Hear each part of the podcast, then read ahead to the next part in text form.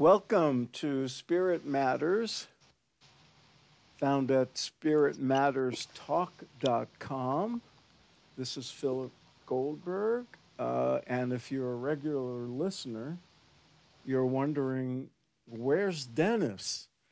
Dennis usually opens the show and introduces the guest. This is, uh, unfortunately, Dennis uh, is traveling and couldn't make it and we did not want to reschedule. So I'm doing this one by myself. And my guest is in Abu Dhabi, the United Arab Emirates. I'm in Los Angeles, and we connect via Skype with Iman Alzabi. Iman is a spiritual teacher, facilitator, and transformational coach whose work is inspired by the spirituality of Islam. And she's the author of a new book called The Art of Surrender A Practical Guide to Enlightened Happiness and Well Being. Welcome, Iman. Thank you, Phil, for having me. Pleasure to be here. It's a pleasure. Um, I'm very interested in hearing or having your our our uh, listeners uh, hear a bit about your background. Uh, you're from Abu Dhabi, and um, you now have this book, your uh, your own spiritual biography. From what I've read, is fascinating. Can you give us a brief sort of personal history of your own spiritual life and how you came to uh, the conclusions that led to the art of surrender. Yeah. Um, so, as you would know, I'm a, a, typical Muslim, Arab Muslim woman who's raised here um, in a traditional, let's say, Muslim, you know, uh, family. Um, as I'm being raised, Islam was pretty much dominant in our environment, and and and to me that was a blessing. But as I grew, um, as I grew up, I started to explore more and more into my life. Um, but you know, growing up, I was like kind of breached all the time by my sisters, saying to me what is wrong and what is right, and where I should go and what I should do and how I should dress. Um, and so the environment and the society had kind of dictated what I should be doing. But inside of me, there's this girl who wants to explore, who wants to, you know, be free to think and do whatever she wants to do. Um, and so there was not so much of conflict in terms of the outer uh, actions that I took, but it was more like an internal conflict that I lived. Um, so after I got married, I kind of went into the trap of you know postpartum depression and, and, that lasted for about seven years. And and i had like panic disorder anxiety disorder and, and depression. And it was like living hell you know? Um, i don't know if you've experienced a panic attack before but you know what it feels like. It feels like dying in the moment. Mm. and i had like about two or three of those in a day. And so there, there was like this huge you know signal from my my soul saying to me hey there's something wrong here. You're not doing the right thing. Um, so after that i knew i had to find a solution. So i went to a psychiatrist who kind of prescribed medication as you would normally have them do. Um, but i remember telling him you know i have these thoughts and i don't know how to control them. And he says you know tell them to stop. And the moment he said that i knew that my answer did not lie in the medical industry. I had to find it somewhere else. That was like, you know, you, you, you will only prescribe more medication and you'll prescribe additional medication to control the side effects of the medications you gave me. And it was a vicious cycle. I couldn't get out. And so I had to find my answers. So um, I, I, a friend of mine told me about an energy healing workshop, and I was like skeptical, skeptical of the whole thing. And um, the next thing I know, a voice inside of me said, you know, you should try it. You should go. Um, and so I did. And the minute I did, a, a new world opened to me the, the world of, of personal empowerment, the world of, you know, self healing. And I was like at it like anything. I researched it. It was like a sea of knowledge. And of course, if you know people who love to learn, it was like me. I, I just took it as, you know, um, like a sponge. And, you know, as I did that, I developed a lot of mastery in, into energy healing modalities, into understanding how energy works, and, and you know, uh, and I went into quantum physics and, and understood how, you know, theories that are behind the energy, um, how they function as well. So as you do that, um, in that in that realm, of course, my sisters kind of started to feel like, hey, what are you doing? You know, it seems to us that you're distancing yourself from your own religion as you do this. Um, and so I knew back then, you know, they might be right and they might be wrong. So um, I had to inquire and really ask deep and true questions of myself where am I going? And of course, I did borderline to understanding and, and kind of working with occult a little bit. And uh, and that not that that I did it, but it was my more like ignorantly going in that direction. Um, and so my sisters kind of brought me down, and you, you'll read that story in the book. Of course, I talk about it. But you know, I knew I was on a journey to discover something, which is to really purify what it means to be spiritual and how do you take charge of your own spiritual journey. Iman, um, during all this, you're in Abu Dhabi. You're a mm-hmm. woman. Most of us think of Arab cultures as very uh, circumscribed. Um, now, I've never been to Abu Dhabi, but I have been to Dubai. Mm-hmm. And mm-hmm. uh, I think people who go to the places like that are surprised by how uh, diverse they are and how open they are. Um, yeah. Did you have uh, good access to the information you were seeking out, and were you in? Did you have any encouragement? I really had no issues, Phil. I think a lot of people have this misconception that women are somewhat oppressed here. Mm-hmm. Um, and that's not true. I mean, I have the freedom to do whatever I want to do at any time. Um, my husband is not kind of locking me in the house and, and just making sure that I don't go out. That's not that's not the way it is. Uh, there is a huge misconception. Uh, women here are actually in in um, the courtroom. You'll find women here in uh, um, you know, in the um, sports, you'll find them uh, flying airplanes, you'll find them, you know, fighting in the war. They're everywhere. So there's no such restriction. It's just a misconception. And it uh, might be the case in Saudi Arabia, and that probably yeah. is trickling to us, but that's not the case here. Right. So, and and what about access to uh, books or anything else you might have uh, sort, sought out? Is that were they re- readily available to you? Yeah, absolutely. We're pretty much like any cosmopolitan, you know, country. It's just like mm. you know, we we have all access. There's no limitation here. Very good. And when and you... the first books actually I read was of Louise Hay. You can heal your life. that was one of the books that I started to read. Very good. Um, my uh, ed- editors at Hay House will be happy to hear that.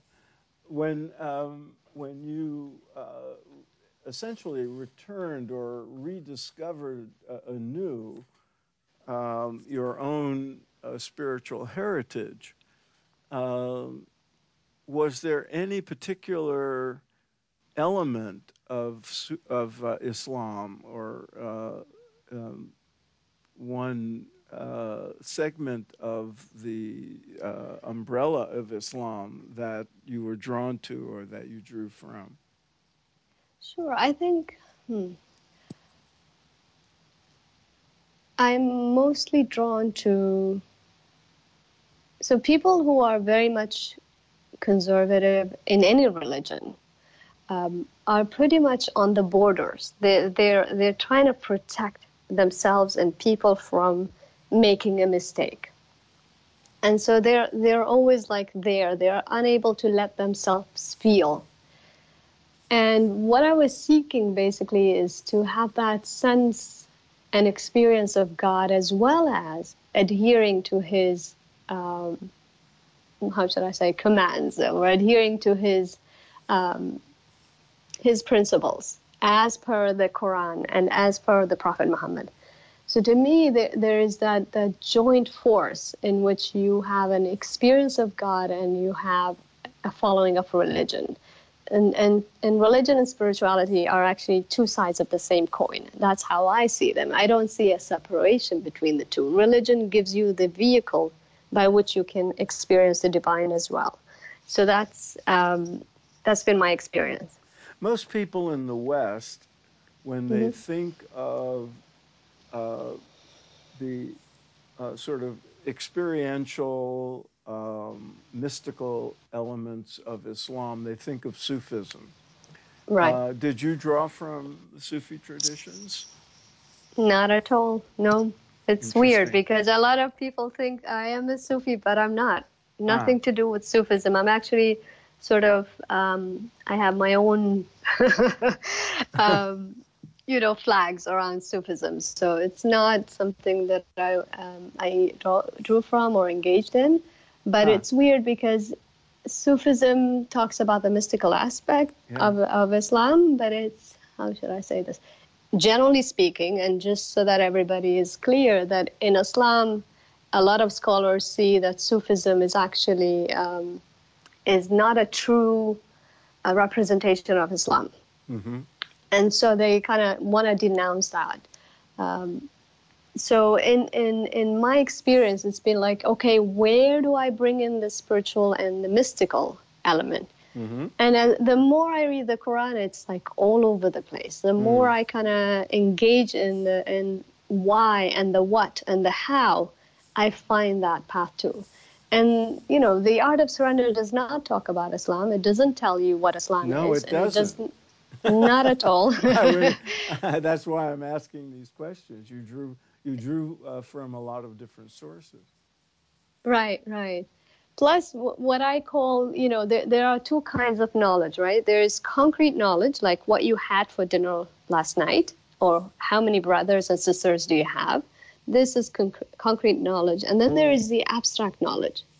And to me, we're all you know, able to draw from what I call the abstract knowledge. It's the knowledge of the truth and, and perceiving truth. And I advocate for inquiry. Inquiry to me was the number one tool in which I was able to draw in that kind of sense and abstract knowledge and really accumulate as much as I can my perception of who God is and how do I move in, what my soul is, what her needs are, what is her path, and and and all of these elements in terms of you know my well-being and and how should I thrive? How can I thrive in this world while I acknowledge you know God and His oneness? Iman, um, the t- let's uh, segue to uh, your book, The Art of mm-hmm. Surrender. Mm-hmm. Now we've been talking about your Islamic background. Uh, from what I understand, Islam actually means surrender. And is that correct? Correct.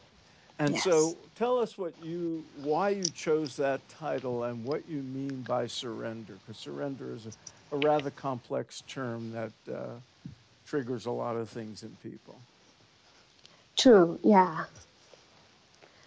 So surrender is is not a thing you do in crisis. And surrender is not something you kind of like mentally conceive and, and say, okay, I'm going to let go now. Surrender is basically the true state of every human soul. If you see the birds in the sky and when you see the, the, the trees in the forest and when you see the animals doing their thing, they're very much in a state of surrender, right? And it's it's us human who have ability to, to be conscious and to know past from present from future that we are unable to kind of be in that state of flow of surrender to to have that. So the book talks about how to get to that state of total and complete surrender. And to get there it's not something like you know through a, a spiritual encounter or an incident. It's pretty much about knowing who you are and and getting that kind of awareness in place and then moving into understanding your spiritual context, who God is, and, and why am I here, and what is the purpose of life, and what are the rules by which life operates. And then, you know, how do I find truth? How do I find my path? And then you move into the journey of surrendering by finding, um, knowing, uh, aligning with, and surrendering to the divine. So I, I kind of give you the pathway by which you you you go about your spiritual quest in life. And in your four stages, as you see them, of the spiritual journey, surrender is actually the fourth.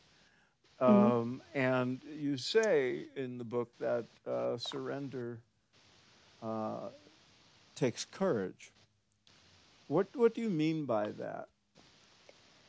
Because surrender is a way of life, right? It's all about acknowledging that the divine exists and acknowledging that He is by your side. And to wake up every morning knowing that you are cared for, that you are protected, that you don't need to be in a worry state, right? As I used to be. And so surrender requires a lot of courage from our part as human selves, the self that is ego driven to kind of hand over the the uh, the flag, if you will, to your spiritual self and allow her allow her to lead the way, and that's what we need to be doing. And a lot of people are not going to be able to kind of make that switch unless they have gone through the journey of finding, knowing, and aligning with, and finally surrendering to the divine. So, uh, outline for us the uh, first three stages of the spiritual journey and give us a little explanation of each. Sure. I mean, as you as we talked before, there's there's that self that is in existence, right? And that's you and me. And we've got this beautiful individuation. That's that's the soul. And it, it has qualities and it has ways it wants to exist in the world and it has things that it wants to express with um, you know your gifts and talents and your passions in life. And it also wants to live uh, by its values. And when we say values we don't really mean um, the ethical values. We really mean whatever you value in life. Do you value joy? Do you value um, adventure? Whatever you value.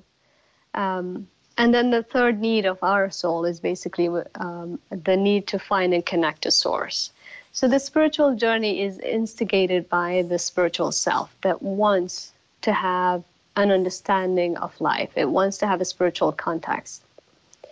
And so the, the first stage is finding source is basically where you start the, the journey of inquiring and finding those questions. Is there a God or is there not a God? And I, I kind of guide you through the process of how do you verify what is true?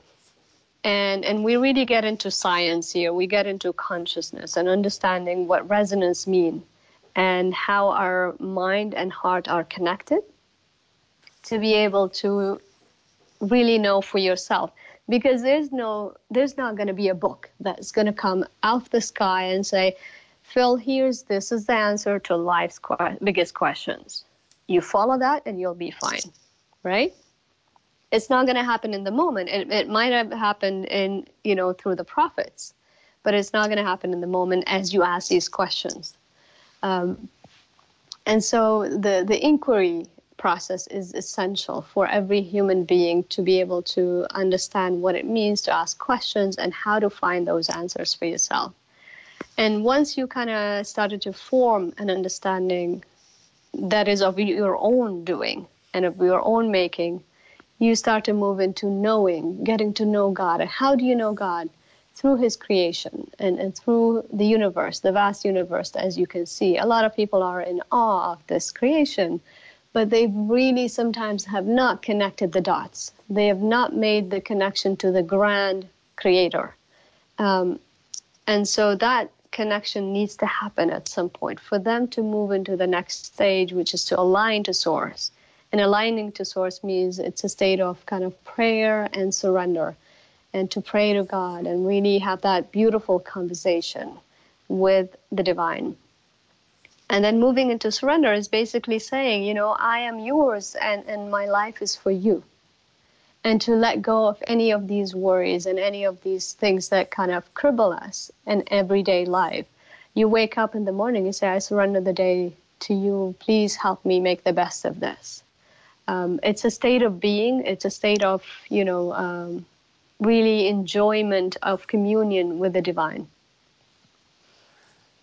Iman, thank you for that. Um, you mentioned uh, God and you refer to God in as he and him. Is that a figure of speech to you, or do you uh, think of God in masculine as a masculine entity?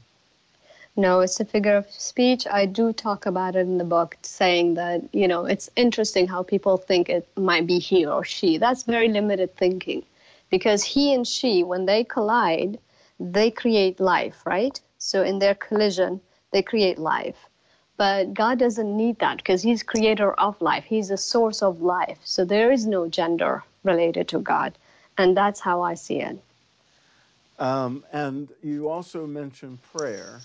So mm-hmm. let's clarify that. Um, when you do you pray on a regular basis, and do you do traditional Islamic uh, types of prayer, or do you also do other kinds of prayer? And what do you mean by it?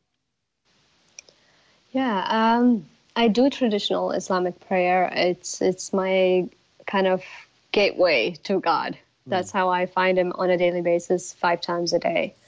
Um, and I don't do other forms of prayer except that you you have to recite your prayers. Uh, it's also part of the Islamic tradition.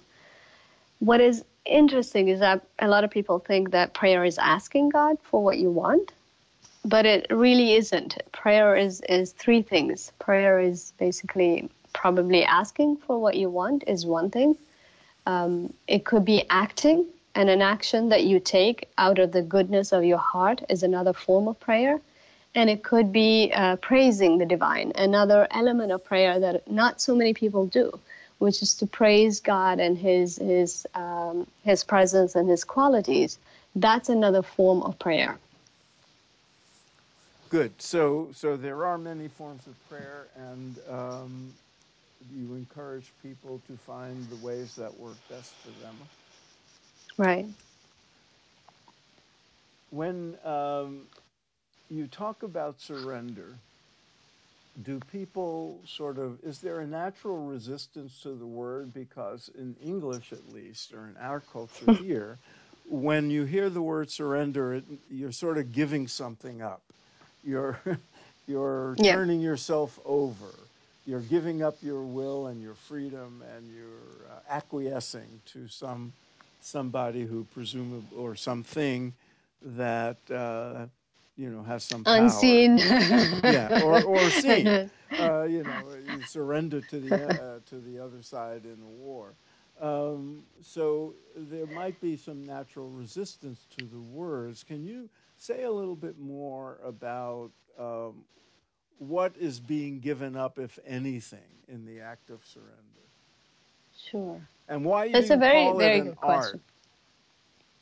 Yeah, it's a very good question. Um, it's an art because it requires you to to really go deep into your soul mm. to help her do the thing of surrender right it's an art because there is a, a, a self inside of you that really truly longs to be in the presence of the sacred and so to ha- have her be present and to have that element inside of you be present and open up in moments of crisis and open up in moments of distress. That's what you're looking for is when she peeks through and she says, you know what, this is outside of the limits of my own limits, and this is outside of my ability and my resources. And so I hand this over to you. Please help me, God. Right? And that's just talking about a moment in which we are like broken down, in which things aren't working. Um, it also happens in days when you're just going about your day and you are already have surrendered yourself and your purpose and your presence to God. Right? Mm-hmm. And so surrender is basically about giving over. It's not about, you know, giving up per se. And to me, it's it's a lot of people think of it as a passive way of being, but in in in all reality and actuality, is actually it's very active. So to me, when I'm in a state of surrender, I've got my visions, I've got my dreams uh, laid out, I've got my goals, I've got everything active. So everything is in my consciousness. As I, as it is in my consciousness, I'm also in a state of prayer to get that into reality, and I'm also connecting to God and handing it over because I don't see God sees, right? I cannot do God can. And and and people are just basically tools and mirrors that come across my way and so God mobilizes everything and He takes care of it all. So my role would be to be in, in His presence and allow for, you know, for, through prayer, allow for the, the unfoldment of my goals to be in place. That's all being, and that's why it's called an art, because you really need to be sensing and feeling all the time. Iman, one of the uh, subheads in your first chapter uh, caught my attention. It, mm-hmm. you, you call it the illusion of control. Uh, yep. What do you mean by that? Well, I mean, if if I say Phil, call me, you'll call me, right? So you, we we have a sphere of influence. If I say I'm I'm gonna go to the grocery store, I do go to the grocery store. If I cut, if I want to cut my hair, I cut my hair. It doesn't matter, right? So that sense of having a bit of willpower in our hands and the ability to manipulate and use resources on this planet and really change and make an effect have made us feel like we are it. This is it. And it had made us feel like, you know, there's nothing beyond that. But when we know, we know when crises happen, we know there are limitations, and we understand that whatever resources that we have and whatever we're doing with our willpower is inherently limited, right? And so we know that it's an illusion to feel like you are in control of every single thing or every every single element and aspect of your life. There is a hidden and then there is a seen in which you are able to kind of um, what should I say navigate between and so through surrender, you're able to get on the hidden side of, of your life, which you don't know about, but God has a preview of that. And, and then the, there's a physical manipulation that you do on a daily basis, whatever that might be, you know? What do you mean by physical manipulation? You mean just going about life and going about your life and, yeah. and doing whatever you need to be doing. And at, at a certain point in the book, you make a point of um, saying uh, one of the uh, sources of illusion of control is to this notion that's or sort of rampant in certain circles that uh, we have all the answers within us. And um, you make a point of saying that we, we need to seek wisdom outside of ourselves as well as within. Correct. Um, and what um, what sources of wisdom outside of ourselves would you uh, point people to? Would you recommend to people, other than your own book? no, it's it's hard, Phil, to point people in any direction because I don't know their lives and which direction they want to take mm-hmm. and what kind of wisdom they're after. So, what I want them to do is trust their own uh, judgment, to trust their own ability to make a pure um, connection with their soul that will lead them in that sense. Because we all know what is true and what is false. At a fundamental level, as human beings, we are equipped with the ability to kind of understand what if something is true or if something is false. But some people don't get to the level of really asking those questions. And this is to me is the art of spiritual inquiry, where you ask those questions. Is this really true? What about this? How about this possibility? An inquiry is essential for you to be able to have a better understanding of, of your spiritual context. Iman, um, I'm uh, we only have a couple of minutes left. Um, Oh. your um, your story as it unfolded uh, after you set out on your quest uh, is is a fascinating one. Um, I'm curious whether your experience of the um, five times daily prayer that hmm is customary in Islam, how that might have changed. How different is it now after you've gone through all this inquiry and all this searching and uh, uh, you know to the point of, of, of you know writing a very well organized more than 300 page book um, how is your actual experience different if it is from what it was before Yeah, it's it's it's a way way different than it used to be. So before it was pretty much um, habitual in nature. mm-hmm. You gotta pray, you gotta pray. So you get up and pray. Now it's it comes from a completely different place of really desiring to connect to God and to stand before Him and really recite the prayers as recited to Him by Prophet Muhammad um, as recited to the Prophet Muhammad. And, and so to me, it's a great joy to be in that state and in that place. And it brings a lot of peace and calm to my heart. So, yeah, I, I would never miss a prayer. and so when in, in abu dhabi hmm when you're out and about doing what you do um, is it like in other uh, Islamic cultures where uh, you may not be aware of what time it is and everything, and you hear the call to prayer? hmm What is when you hear that, and maybe you're you know drinking tea or you're working or you're with your children or whatever, what is triggered in you when you hear the call to prayer?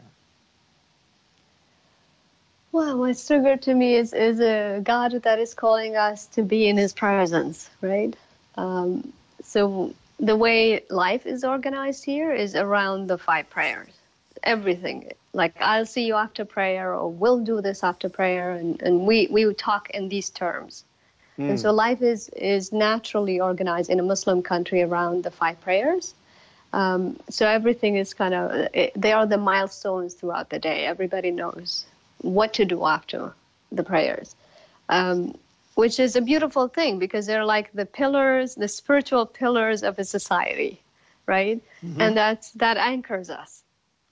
Um, so to me, when when when we're out and about, we hear the t- the the call to prayer. There are always mosques around the corner, and so we just you know join the groups and we pray with them, and then come out. So there's that communal prayer as well mm, mm. that happens on a daily basis. So it's a beautiful thing.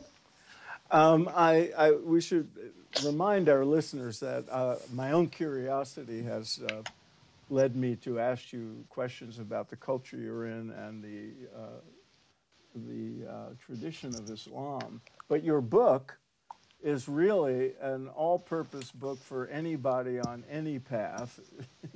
it's very little Right. in it is explicitly Islam, and um, I find that fascinating. Uh, that uh, you seem to have uh, discovered uh, a sort of uh, universal approach to spirituality, even while living in uh, a very traditional culture in many ways. Um, did that come as a surprise to you? Yeah, sort of. sort of. Yeah, but I mean, to, what I appeal, what I was passionate about is really to grab the human soul and have a conversation with her, Mm, um, and really have that call to say, where are you from yourself, and where are you from your connection to your creator, and where are you from your connection to nature? It's all about those connections to ourselves, to God, and to nature. Once, because I talk about how disconnection is a beast that is eating us all up inside. And that's what you see out, out in the world right now in terms of the crisis we live in and polarization and the hate speech and everything.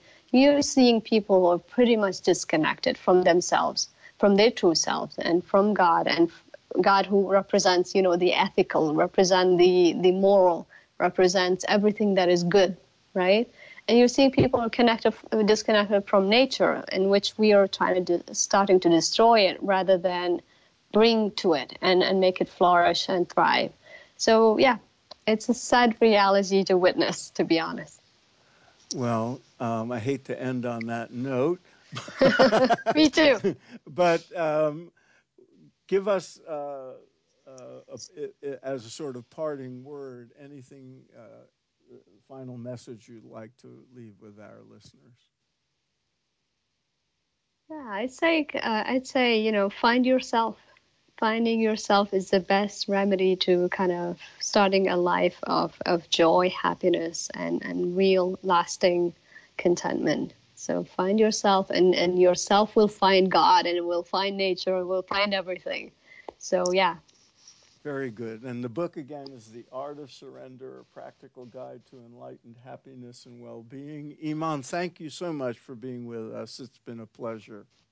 Likewise. Thank you for having me, Phil. Have a Take great care. day.